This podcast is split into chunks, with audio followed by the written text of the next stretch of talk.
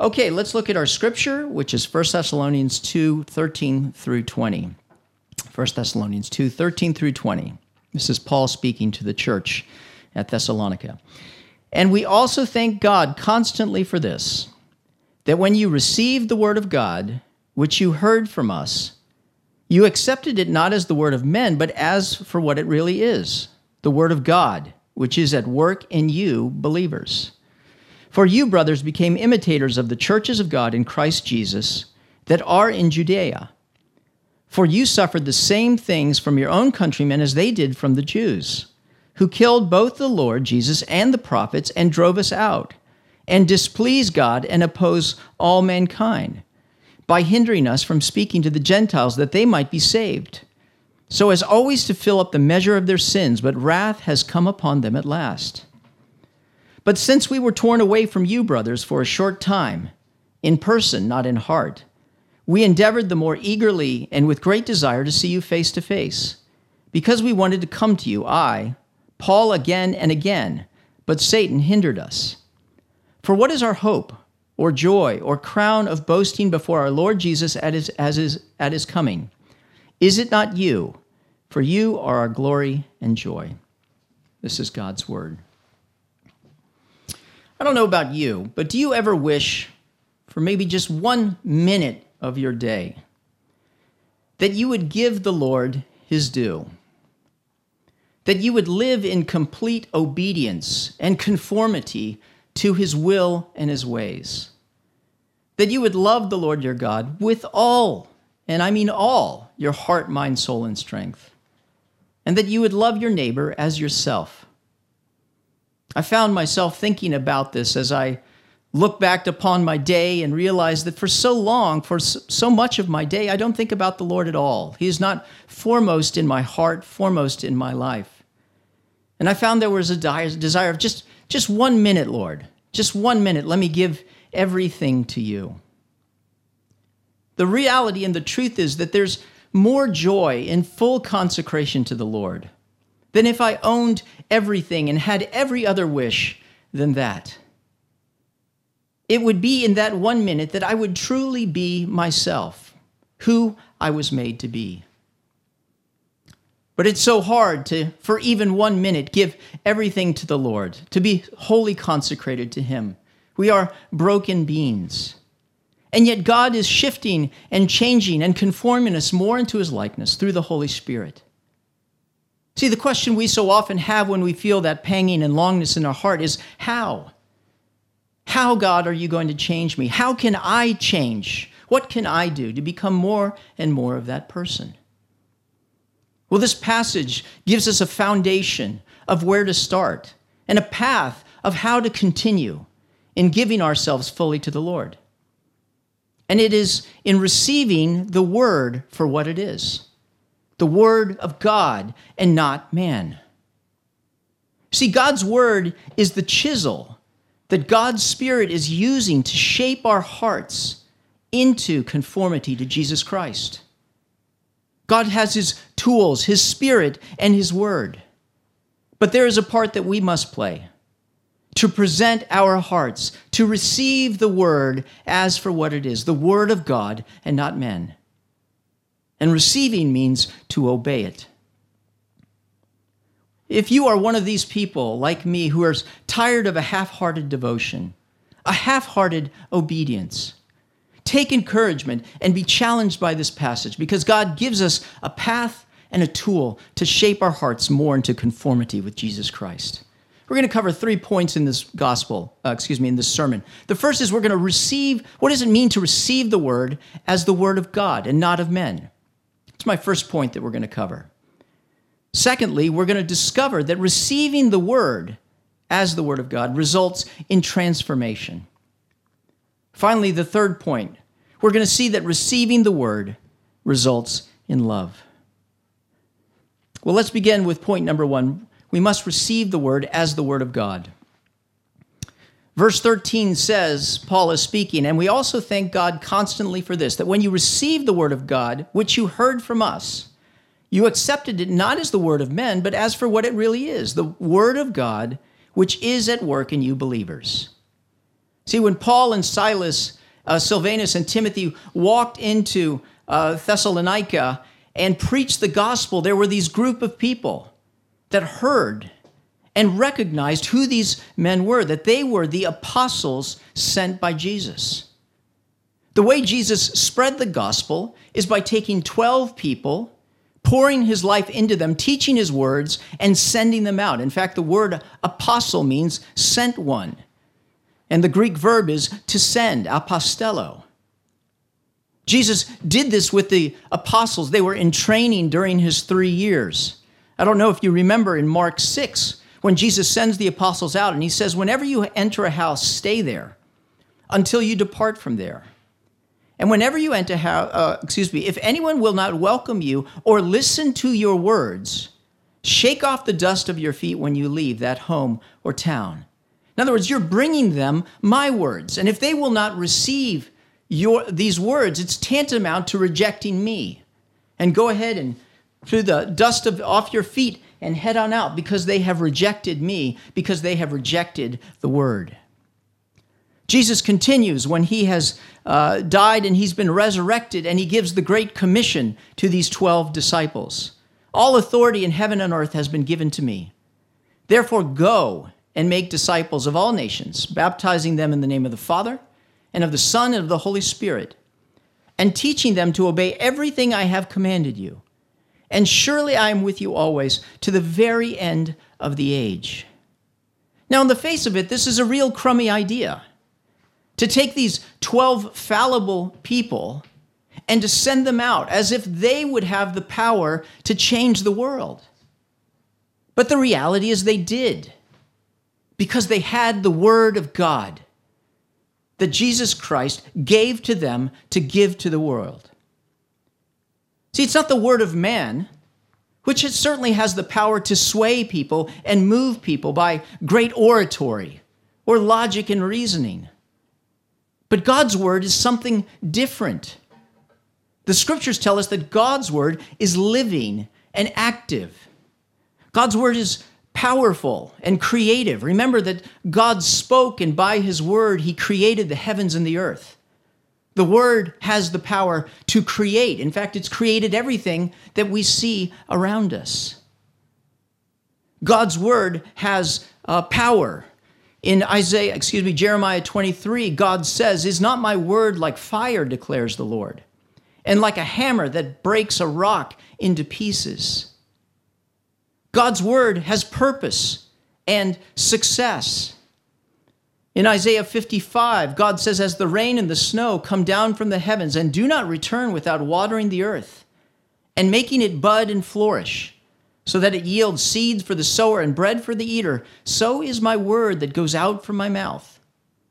It will not return to be empty, but will accomplish what I desire and achieve the purpose for which I sent it. God's word is powerful, God's word is successful, and God's word brings life. It was Jesus that said, I tell you the truth, in John 5. A time is coming and has now come when the dead will hear the voice of the Son of God, and those who hear will live. See, what makes these Thessalonians different from the others is that they were willing to listen and they recognized and received the words that were spoken by the apostles sent by Jesus, not as the word of man, but as the word of God. What does it mean to receive the word as a word of man? It's taking God's word and turning it into words just like a man would speak. And how do we treat the words that people tell us? We treat them as advice, something that we could do or couldn't do. It might work, it might not work, it might work for some, but not work for me. We stand in judgment of it rather than it standing in judgment of us. We take it as advice, the word of man. We can see the word of man as inspirational if someone moves us in our heart. But ultimately, it fades because it is the word of man, given by human wisdom. But it's not omnipotent, it's not all powerful. It's flawed because the one who is giving it is just like us, a man or a woman. But the Word of God is totally different. It's Jesus who spoke God's word to us. Jesus who was sent from heaven itself to give us a new word, the true word. Jesus said, The one who comes from above is above all. And the one who is from earth belongs to the earth and speaks as one from the earth. The one who comes from heaven is above all. He testifies to what he has seen and heard, but no one accepts his testimony. The man who has accepted it has certified that God is truthful, for the one who God has sent speaks the words of God, for God gives the Spirit without limit. How do we experience the life giving Spirit of God moving in our hearts? It's through hearing and receiving and acting on God's Word. So, what is this Word? What's contained in this Word? The Word of God tells us who God is. How would we know what God was like if He didn't speak? The Word of God tells us who we are.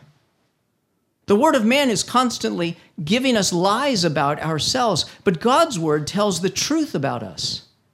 One, that we are made in God's image, and that we have a high and exalted position in creation, but also that we're sinful creatures twisted by our own fallen desires.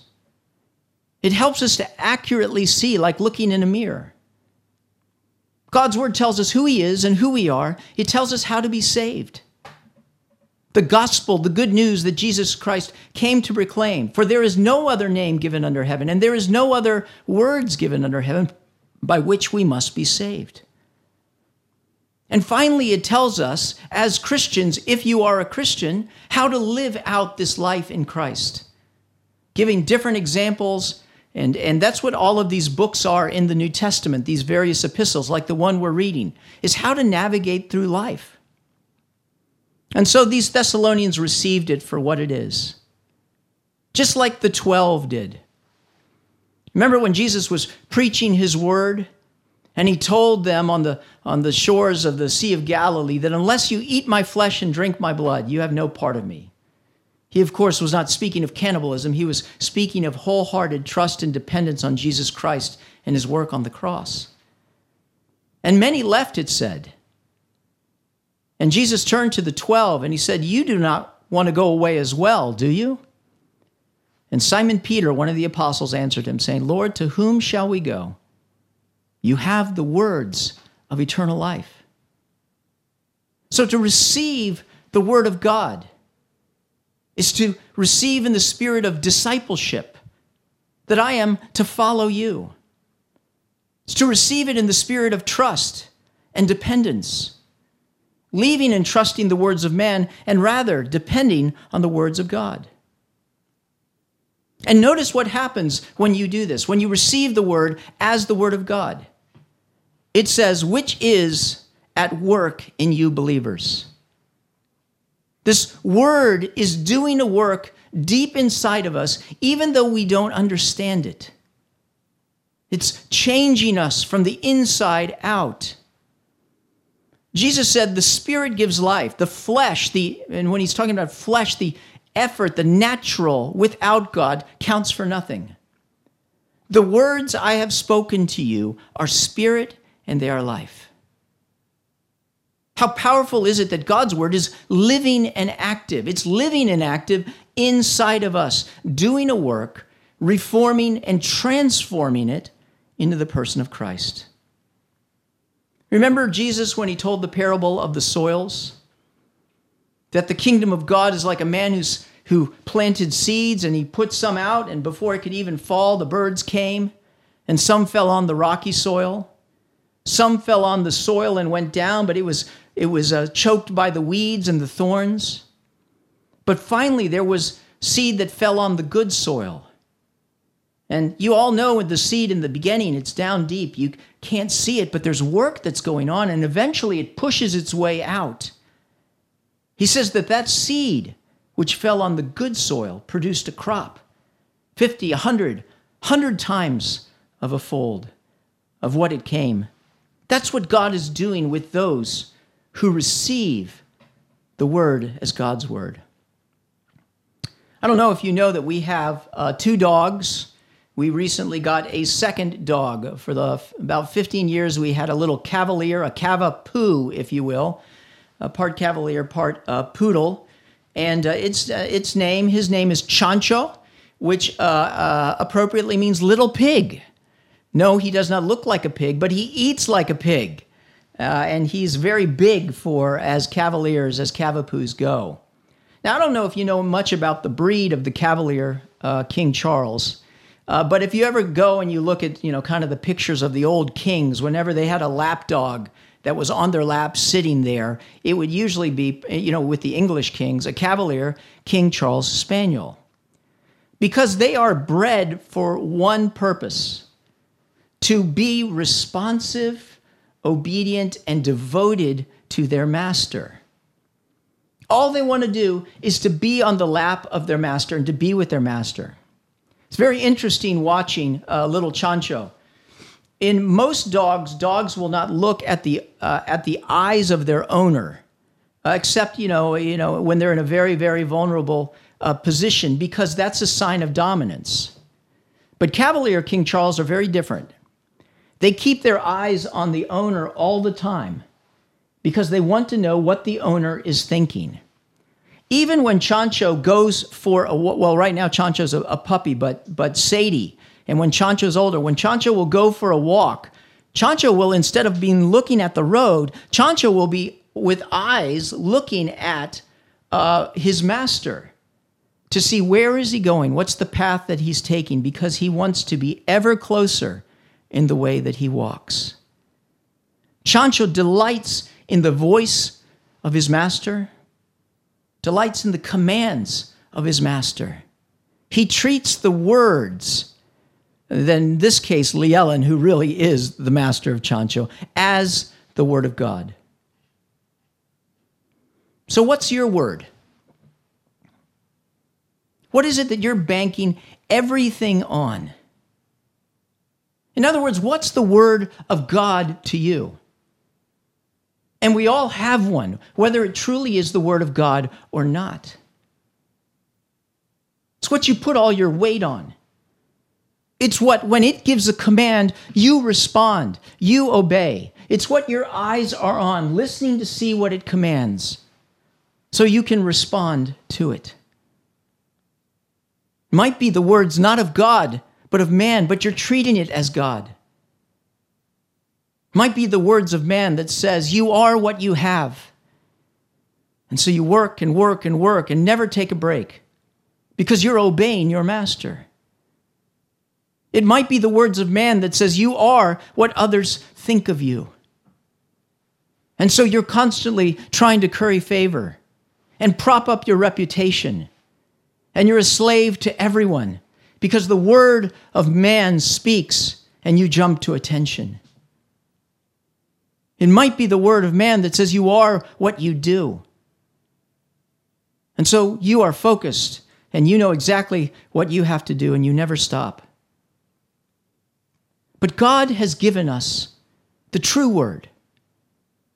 Jesus Christ has come and the scriptures tell us, like newborn babies, to crave the word so that you may grow up in your salvation. Whatever it is that you crave to hear, that's the word of God to you. But it will never bring change. It will never bring forgiveness or release. It will only bring guilt and shame. See, how you respond to the word of God shows what you believe it to be. You must receive the Word as the Word of God in order to be saved, in order to be changed. This brings me to my second point that if you do receive the Word of God as the Word of God, it results in transformation. Notice verse 14 For you, brothers, became imitators of the churches of God in Christ Jesus that are in Judea. It's a very interesting phrase. It doesn't say, For you, brothers, imitated the church of God in Christ Jesus. It says, You became imitators. It's denoting that there's a transformation, that you started to behave like those churches of God in Judea, even without necessarily realizing it by receiving the word of God as for what it was. Additionally, notice that he's referring to them in the plural, that there's this group of people who together received the word. And instinctively, in a way that we don't understand, they begin to act like the church before them. Keep in mind, the way that the gospel spread was Jesus who gave it to the 12, who gave it to the people in Jerusalem, and some became believers, and churches were formed in Jerusalem, and then the surrounding area around Jerusalem, which is Judea, and then to Samaria, and ultimately to the ends of the world. And so these, these guys at, at Thessalonica are four stages down the road, but they're acting just like the people who received the word earlier. Now, why is that? The reason is because there is a commonality in Christianity. There is one Holy Spirit working in the lives of believers. And there is one book. Christians are of the one book. And the book tells us who we are and how we are to live. And so it makes perfect sense that they would start to be behave like the church in Judea, just like the church in Judea would start to behave like Jesus and the 12. And how did they live this church in Judea? Well, we know in Acts, in the, Acts 2:42, we see that they devoted themselves. Notice that word devoted themselves to the apostles' teaching. In other words, what were the people, what were the apostles saying? They were devoted wholeheartedly to it. To the fellowship, to coming together, to the breaking of bread, and to prayer. What denoted their life was radical obedience to Jesus' words. Because in Judea, they had to choose. Keep in mind, the Roman garrisons didn't go anywhere right after Jesus was crucified. Okay, there was still, and, and the Jewish uh, law and the Jewish leaders who were against Jesus were against these churches as well. They had to decide. They couldn't afford to have a casual Christianity, it simply wasn't afforded to them. Jesus gave this illustration to show what radical obedience to God's word looks like. In Matthew 7, Jesus says, Therefore, everyone who hears these words of mine and puts them into practice is like a wise man who built his house on the rock. Now, if you've ever built a house, you know that the foundation of it is the most important thing.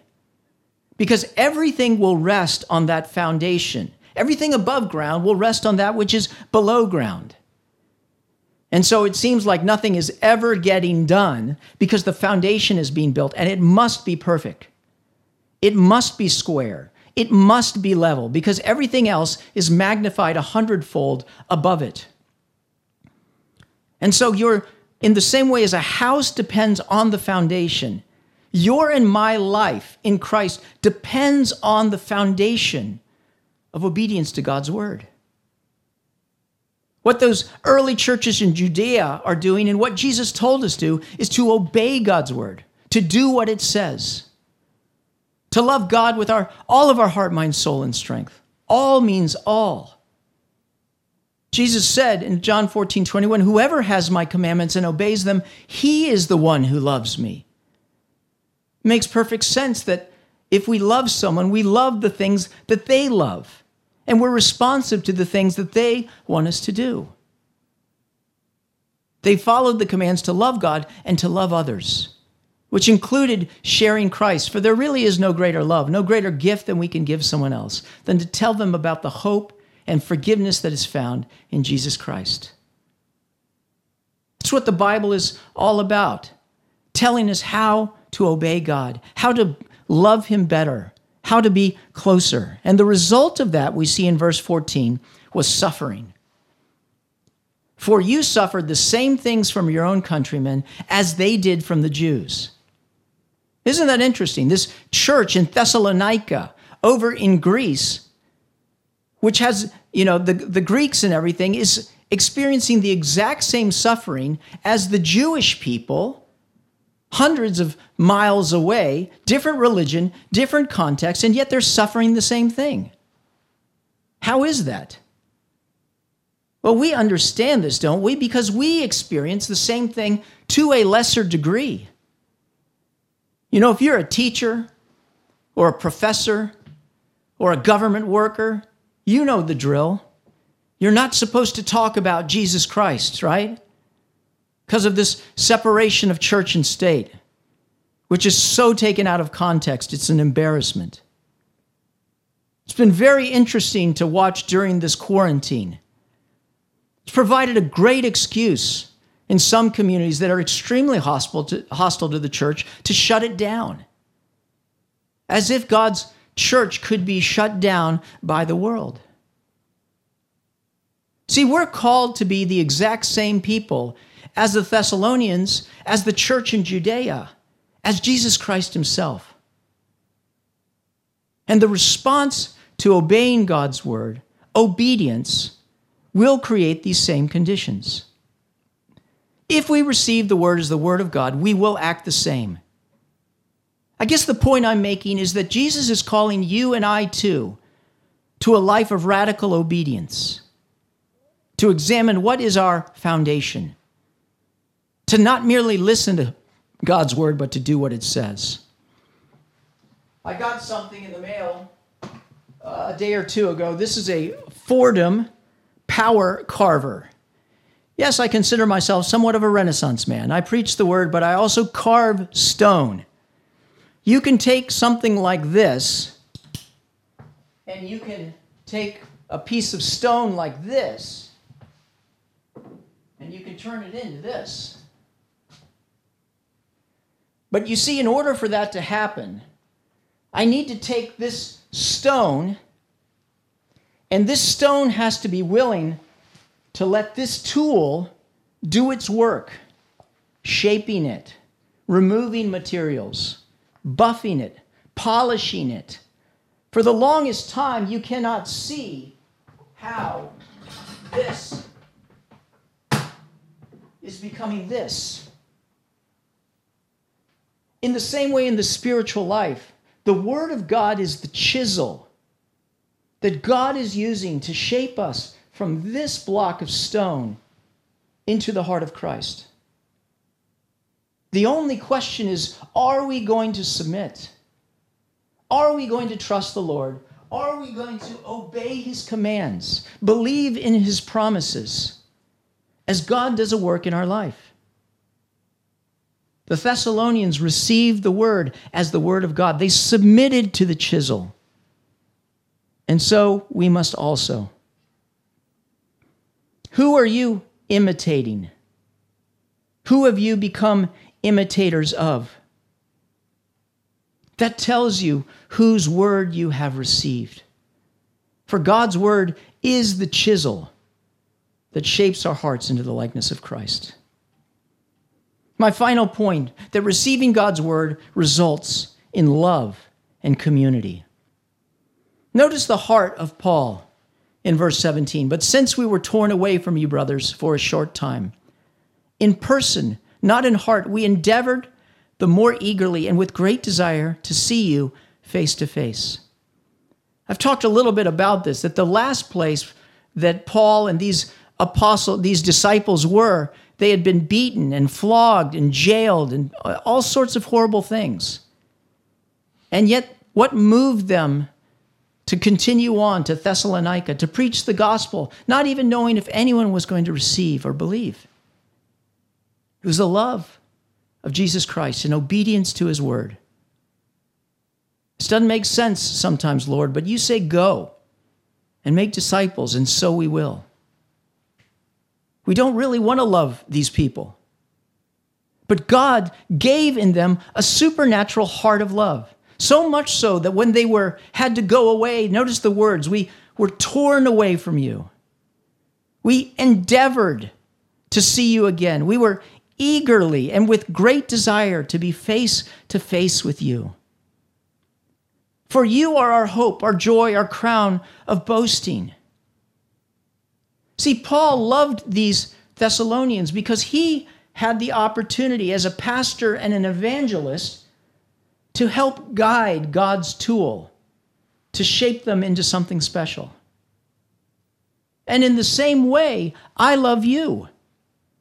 And I care for you, and I'm looking forward to having us all together again so I can see you face to face. So I continue to preach God's word.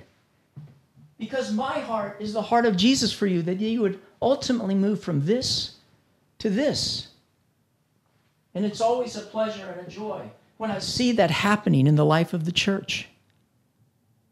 As God has given me this heart for you, I know that God has given you this heart for one another and is giving you this heart and will give you this heart if you receive the word for what it is the word of God and not of man. Well, I really don't have a whole lot more to say aside from this. God is wants us to be us. I want to experience that minute, that hour, that day when I'm fully devoted to Jesus Christ, when I'm consecrated to Him. And I want you to experience that as well.